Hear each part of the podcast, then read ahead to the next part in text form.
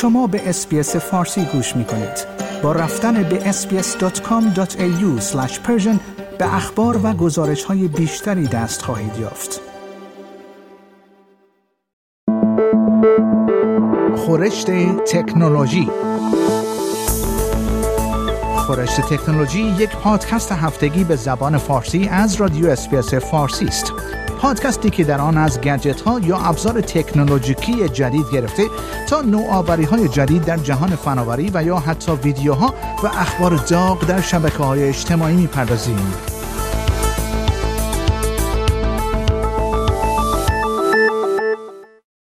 در حالی که دو هفته پیش اخراج سم آرتمن خالق هوش مصنوعی چت جی پی تی از شرکت اوپن ای آی در ری سیلیکون ولی را شکه کرده بود آقای آرتمن دوباره ریاست این شرکت را بر عهده گرفت. هفته پیش اکثریت کارمندان اوپن ای در نامه هیئت مدیره شرکت را نسبت به استعفای دست جمعی در صورت عدم بازگشت آقای آرتمن تهدید کردند و بعد هم خواستار کنارگیری آنها شدند. به گزارش گاردین در این نامه که به طور عجیبی توسط یکی از اعضای هیئت مدیره هم امضا شده بود نوشته شده است ما نمی‌توانیم برای افرادی که فاقد شایستگی قضاوت و مراقبت از مأموریت و کارکنان ما هستند کار کنیم در نتیجه شرکت صاحب چت جی اعلام کرد که به توافقی اصولی برای بازگشت آرتمن با هیئت مدیره اولیه و جدید رسیده است.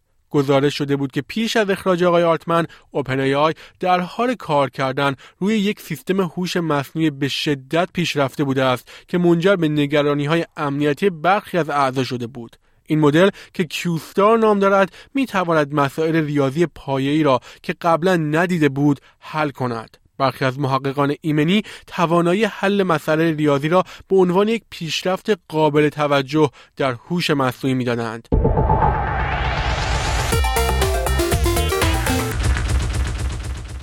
چانگ پنگ ژو مدیر اجرایی بایننس پس از اعتراف به تخلفات پولشویی از سمتش استعفا داد او در پستی در X گفت من اشتباه کردم و باید مسئولیت آن را بپذیرم. این برای جامعه ما برای Binance و برای خودم بهترین است. به گزارش بی بی سی وزارت دادگستری آمریکا Binance بزرگترین صرافی رمزارزها در جهان را ملزم به پرداخت چهار ممیز سه میلیارد دلار کرده است. گفته می شود Binance به کاربران کمک کرده تا در سرتاسر سر جهان تحریم ها را دور بزنند یک سخنگوی Binance گفته است که این شرکت نزدیک به 900 میلیون دلار تراکنش بین کاربران آمریکایی و ایرانی را فعال کرده است. Binance به عنوان بزرگترین پلتفرم جهان برای خرید و فروش ارزهای دیجیتال و سایر دارایی‌های دیجیتال شناخته می شود.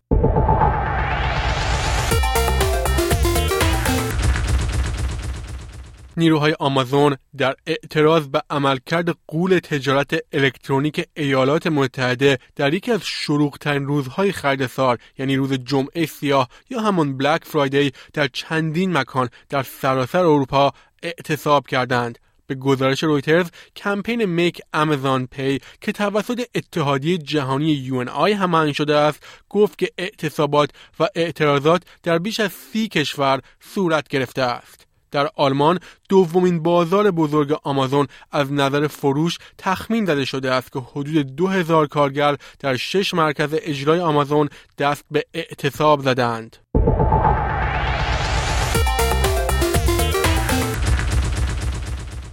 آژانس فضایی استرالیا فهرست کوتاهش را برای نامهای اولین ماهنورد این کشور اعلام کرد. نامهای این فهرست نهایی عبارتند از کولامون، کاکیرا، میتچیپ و روور این نام ها از بین بیش از 8000 ارسالی توسط مردم انتخاب شدند. اکنون استرالیایی ها می توانند به گزینه مورد علاقهشان رأی بدهند. با همکاری ناسا ماهنورد نیمه اتوماتیک ساخت استرالیا قرار است تا اوایل سال 2026 به عنوان بخشی از مأموریت آتی آرتمیس به ماه پرتاب شود.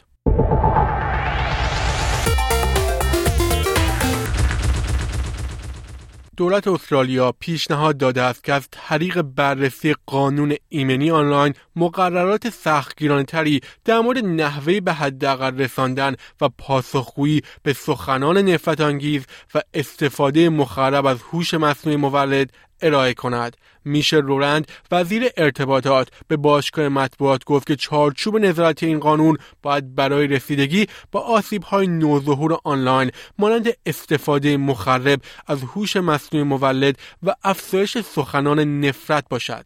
چارچوب فعلی از قربانیان آسیب آنلاین پشتیبانی می کند اما رولند گفت که این موضوع باید گسترش یابد تا تاکید بیشتری بر محافظت از جوامع هدف داشته باشد.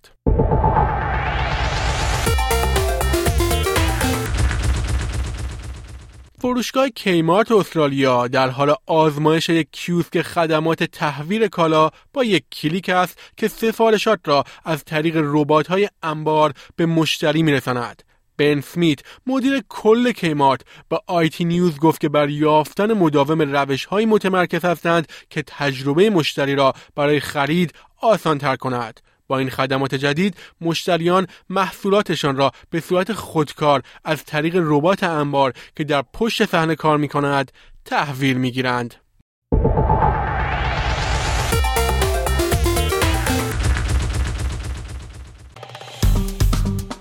like، share، comment.